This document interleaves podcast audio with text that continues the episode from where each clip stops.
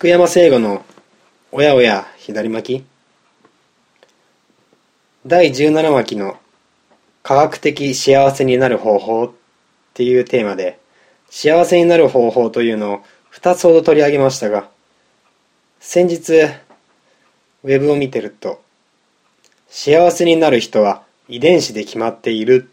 っていう話を聞いてしまいました。もしそれが本当なら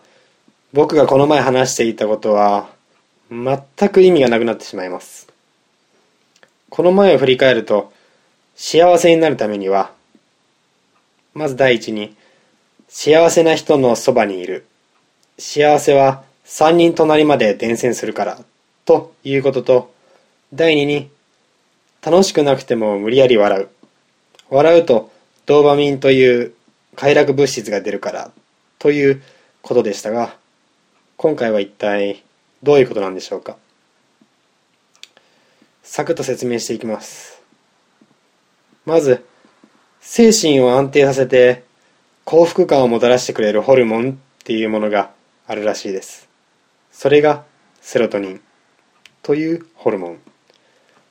これが一定量以上になると幸せを感じて逆に不足してしまうと不安になるっていうものらしいです。それが遺伝子的に何が関係があるのかというとセロトニンを伝達している遺伝子というのがあってそれがセロトニントランスポーターっていう遺伝子。なんかかっこいい名前ですよね。名前だけの響きで少し幸せな感じになってしまうこのセロトニントランスポーター遺伝子。とりあえず次にバンド組むときはセロトニントランスポーターにしようかなって思います。どうでしょうか？これ。うん。やっぱり国の名前入れたいからベルリンセロトニントランスポーター。冗談は置いといてそのセロトニントランスポーター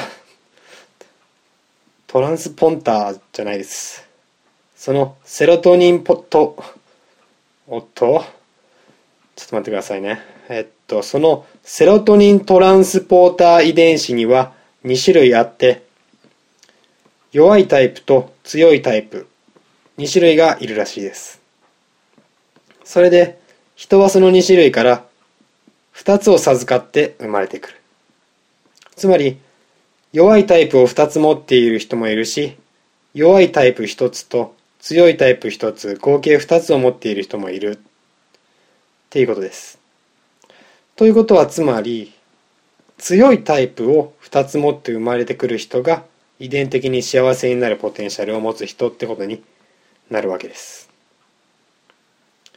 マジかってなったのがこの強いタイプを2つ持って生まれてくる人日本人は世界一少ないらしいです。全人口の日本の全人口の約3%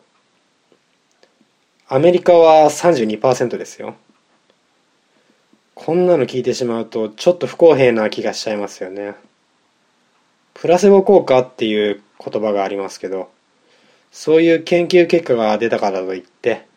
ああどうせ俺たち日本人は遺伝的に見ても幸せになれない国民なんだなって思い込んでしまうと本当は幸せになっていたかもしれない人が何でもネガティブに考えてしまう傾向になってしまって結果的に不幸になってしまうっていうことも結構あると思います。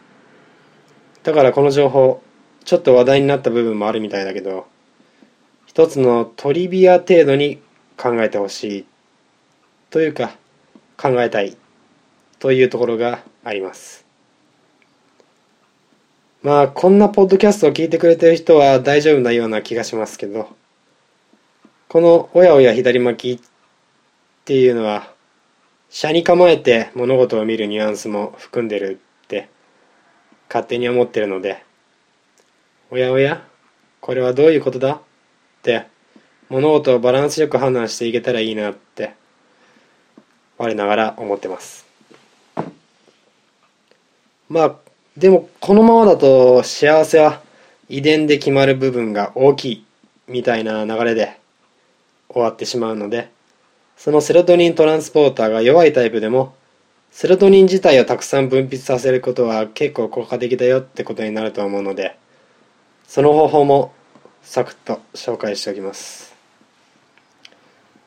まず第一に朝日を浴びるとセロトニンの分泌が促される。第二によく噛んで食べる。第三にセロトニンの材料となる食べ物を食べる。これは納豆や豆腐などの大豆製品がいいらしいです。最後にリズム運動を行う。以上。まあこれを総合してるとつまるところ早起きして朝ごはんに納豆と豆腐の味噌汁をよく噛んで食べてリズムを取りながら散歩でもすれば幸せになれるっていうことですよね。こう考えると日本人は先天的遺伝的には欧米人に比べて不利かもしれないけど生活環境的には意外と土壌が整っている気がしませんか？どうせ思い込むならそっち側に思い込んでご機嫌に暮らしていきましょうっていうか生きたいもんです。今回のこのラジオ。参考はレッサンパンダさんがまとめたネイバーまとめ。幸せになる人は遺伝子で決まっていたでした。気になる人はその記事もぜひチェックしてみてください。じゃあ今日はこの辺で。メッセージは oiaoia812 アットマーク gmail.com おやおやハイジ。アットマーク gmail.com まで。聞いてくれてありがとう。菊山聖吾のおやおや左巻きお送りしました。